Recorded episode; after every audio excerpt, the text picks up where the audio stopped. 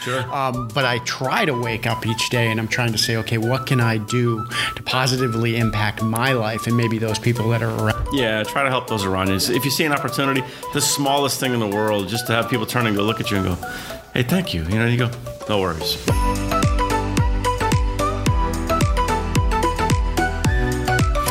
Okay, so with everything in the news talking about COVID, uh, it's the culture we live in right now. So, um, turn on the news this morning and get my daily dose of animosity back and forth. And regardless of what side of the argument you're on, and it shouldn't even be an argument, it just is what it is. This is, we have to come together to, to get through this.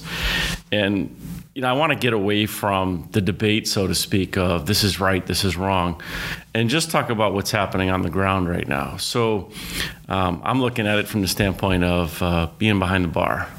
So, for example, last night, sitting there, walking behind the bar, and some couple customers are sitting there. It's obviously very quiet given the restrictions. So they look at me and they said, Do you think you're going to get shut down? And I just looked back and I said, look around. We already are. There's, there's nobody here. I mean, and, and, I get it. I understand why. Um, I think some people might even look at it right now like it's almost irresponsible to go out to dinner. Um, but then you read articles that say restaurants really aren't the problem. It's more the, the private house parties where everybody's drinking, nobody's got a mask on, the affection, the hugs, and you go, that's where it really blows up, and then they just disperse and go and spread it. We don't know. So you have a couple drinks, and you go. You may you may enter a party thinking, okay, I'm going to be really precau- you know, I'm going to be cautious about everything. Sure. You have a couple of drinks, and you see it probably firsthand. You have a couple of drinks, and it goes out the window, so to speak. And uh, do, you, do you see people like walking across the bar without oh, face yeah, masks? well, and we have to almost we have to basically our place we have to reference it, folks. Please either put on a mask or you have to sit down. And it's it's kind of like uh, elementary school revisited, you know, with adults in a bar in a restaurant. So you know, as an example, I like, I want to talk about what's happening on the ground, like what I'm actually seeing, because I think that's a lot more effective than just having a debate about who's right and who's wrong. Let's just put all that aside for now and just report what's happening here. Um, last Friday night, same routine. Uh, it was kind of a date night thing. Every check that I had that night, there wasn't many of them, but it was all husbands and wives, boyfriend and girlfriend, and just going out to dinner. And inevitably, what I noticed throughout the course of the evening is one of them was sort of the designated driver that was, you know, honey, you go ahead. I'm just going to have my two and have dinner and go from there. The other one was just literally going for it. Now, whether it was the husband or the wife, overachiever. Yeah, and it starts out really quiet. Good evening, folks. How are you? And you know, get them set up and a couple drinks, and they have an appetizer and a drink, and then they have a second drink before dinner comes, and then dinner comes, and and then one of them would just kind of pull back and just I'd be waiting to kind of give him the check. And there was this one woman who she just she just she was going for it. She just she just kept, yeah, I'll have another one. Yeah, I'll have another one. And, and you're looking, and I finally I looked at her and I just said, "How's everything?" She just she looked at me and I, I she just said, "I feel like this is our last hurrah. This is our last night out. So I'm just going for it. I'm just yeah. I mean, and it wasn't even about. She just wanted to cut loose." She's you know we have a babysitter and we're out. So she's like i said she's just going for it. So you know i, don't know about a shutdown. I, I, I think that uh, bigger picture it feels like local governments are waiting for some sort of federal stimulus to be passed. And then once that's passed that's kind of their safety net to say okay now we have to shut down. But it, it almost feels like i mean economically obviously uh, who would want this job? This, I mean, to be in office to yeah. to have to deal with both sides. But right now, it, it seems like, from a governor's standpoint, right now, he's he's doing what is probably causing the least amount of damage for his own ability to govern, which is if people are against going out right now, well, they're not going to go out. Right. There's nothing um, you're going to do to convince them, even if you say it's fine. So be it. Um, but if and, and if, if people that want to go out, well, they're going to go out and do their thing. But if you shut down, now you have everyone screaming at you right now. There's at animosity. Least, at least with a stimulus package passed, even if it isn't enough, so to speak, it's still somewhat of a shield or a safety net against you know the backlash you get from shutting down. I, I look at this. You, you you talk about alcohol and, and drinking. I do I do look at this time that we're in as an opportunity uh, for people to kind of reflect on who they are and what they're doing and you know make those choices. Is you know because right now i think people are drinking more than they ever have. That's just my opinion mm-hmm. from people i've talked to from personal experience. You know i haven't had a drink in a, a, a, while here and i'm feeling better than i ever have. But the pandemic helped me get to the point where i said what am i doing? Mm-hmm. um, so I think people are going through mental health challenges right now, uh, more so than they have in the past. And being locked down, um, in their homes, so to speak, not seeing as many people as they may have in the past is is creating some havoc on their lives. So I think we're when you and I see each other, we go out and we see people. We're only seeing a little bit of what's happening. Um, you know, I, I, I am hearing stories about abuse at home that are that's happening behind closed doors. Things that you know people just kind of well, they don't see it on Facebook. You don't see it in social media, sure. uh, but there are some things happening right now that. Uh, we need to pay attention to, and people need to know that there are places they can go to for help. Mm-hmm. Um, I think there's a lot of pain out there. Well, and instinctively, what it turns into is this everyone's kind of amped up at each other. And it's, have you ever noticed? I mean, obviously, everyone's noticed that people snap at you and you take it personally. You, What's your problem? What did I do? And you, you didn't do anything. People are just amped them. up right now. Exactly. We all have our own little drama going on inside of our head, our own story. So I think we would do ourselves a great service by stepping back when somebody's going at us and just say, I'll, I'll, let you. I'll let you just be with that for now. What they're like, going through. Yeah, exactly. And it's just kind of you know we don't know what we don't know, so to speak. And this is nothing new, but this is a new example of how to exercise that ability to say, time out. Like I'm just gonna Boy, let you have your minute here and just leave it alone. But as soon as you fire right back, oh, it just blows up. It's and heightened it's, right now because people are looking for that fight. I think yeah. they're they're they're looking for an outlet. And sure. maybe they they aren't able to win that argument at home, yep. and so maybe they take it somewhere else. Mm-hmm. Uh, it, uh, we can't begin to understand. All we can look at is what we're dealing with ourselves. But there are people out there that um, they're having a really hard time. Mm-hmm. I'm well, talking to friends that just are not doing well with this at all. Well, look at the convergence of what's going on right now. I mean, obviously, the election, the holiday season, COVID 19, all these things are coming to a head as we're approaching Christmas. And I, I think that you know, as we head toward Christmas, I think you're going to see the shutdown, and it's going to be postured as a longer Christmas, New Year's break that might go from December 15th or 20th to you know middle of January, February. For I, I, we don't know, and nobody knows. Um, and that that fear of change, I think I, people like to be in a routine. I mean, I do. I like to, you know, I time block. You know, you like sure. to have a, a, schedule that you're used to and you can predict. Yeah. Right. And I think that's a problem with our kids. You know, and our, our the teachers that are out there, they're overworked, and we just don't know what's coming next. Yeah. And a lot of that's being dictated by people other than you know that we don't have any control over. Mm-hmm. So, um, I, I another thing I think people are extremely fearful is the unknown.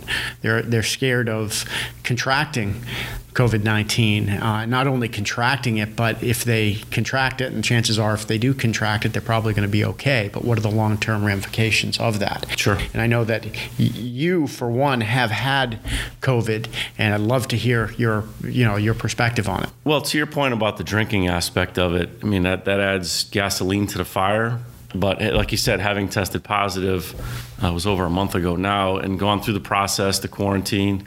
Um, yeah, I mean it's it, it's about the bigger picture of what happens. What's the process when you when when this occurs? Fear too. Well, it, it is. There's a certain level of fear. There's a certain level of anxiety. I, I don't tend to get real worked up no, about a whole don't. lot. I, I just don't. I, no. I, maybe it's just ignorance is bliss. I, I, don't know. But uh, for me, it was always a position of okay, how do you how are we treating our responsibility for others? Sure. So for me, it was, you know, I, I had had a, a distant contact with it God, two, three months prior to testing positive, or two or three weeks prior to it. And what occurred was, you know, came back negative. I went to the test, did the whole thing, comes back negative. negative, and then the second time. I had some like a like a flu, like just like a stomach kind of thing going on, and it wasn't really COVID uh, symptoms, so to speak. But because I had a temperature, I notified work, and they said, "Well, no, you gotta you gotta get a test. You can't come back till you." Did you wake up with sweats or something? Oh yeah, and it was like fever, and it was just like a the annual bug, the bug that everyone yeah. flu everyone gets. So looking at the symptoms, I go, nah, I'm all right, but I just still got to do the dance. Let's get the test. So I get the test, and then over the weekend, I'm waiting for it, and it looked like it was like a two to three day turnaround for test results. comes back on Monday, and I'm reaching out to the boss saying, "Hey, look, I don't have my results yet. I'm due in by, you know, 3:30 this afternoon." And he says, "Okay, well, just let me know when you get them." So I get the results back, and the first test comes back, and it comes in an email, and you get the the, the negative, and it comes in uh, green letters. So I open up the email for this one, and I'm waiting to just get him call back work and say I'll be in shortly. And the email comes through, and I open, and I see the red letters, and I just kind of, and you know, it's this I don't want to this is nothing about me. It's just that that human nature where you look at it. And that's what I want to talk about today is the human side of it is saw those red letters and I go oh you gotta be kidding me. And the first thing I thought was well there's 14 days to begin with. Um, I didn't really have any major symptoms but then it was I don't know if it's the placebo effect that you believe whatever's right in front of you or whatever you're experiencing but if somebody tells you you're positive you go oh I was supposed to I'm supposed to feel lousy. I'm supposed to feel, and I felt okay.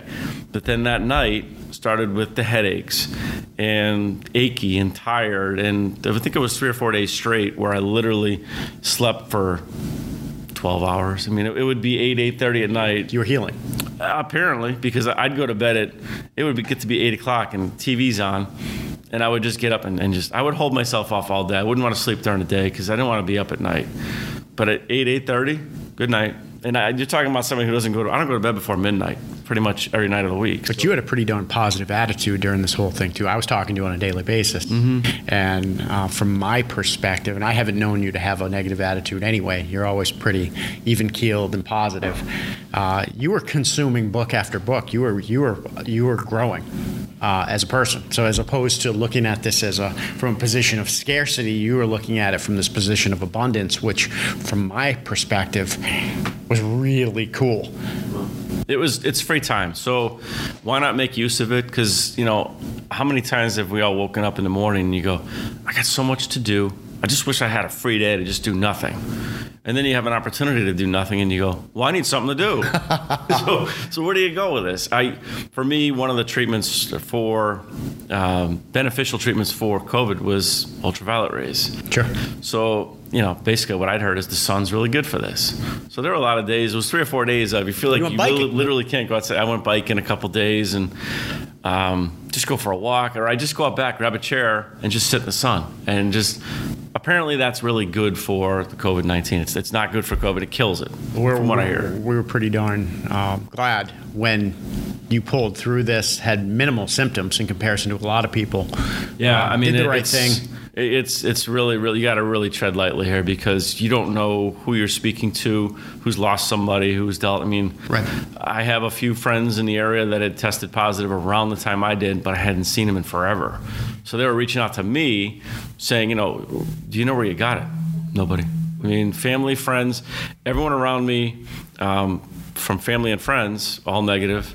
Work related, all negative. So I don't know if I got it pumping gas or what, but I'll be lying to you if I didn't think about you know, what does this mean long term? Is there something that can happen down the road? Sixty that, Minutes didn't help you with that with that episode. Yeah, I, I did. I watched that and I said, well, I don't want to watch this, the long haulers thing, and you yeah. go I, I don't know. It, it is what it is, but it just. here's the thing: you're here forward. now, and I've seen a uh, a difference in you as well. And I, have been a huge believer that the point point in life is believing that tomorrow is going to be better than today. Mm-hmm. So there's that hope, and just knowing that you know, regardless of where you are right now, we have the opportunity individually to make it better. Unfortunately, I believe that a lot of us out there get into a rut and it's the mental health side of things and we see things as just potentially progressing worse especially with covid. Uh, thinking about when a vaccine could come whereas i think we need to get around people who believe that things are getting better.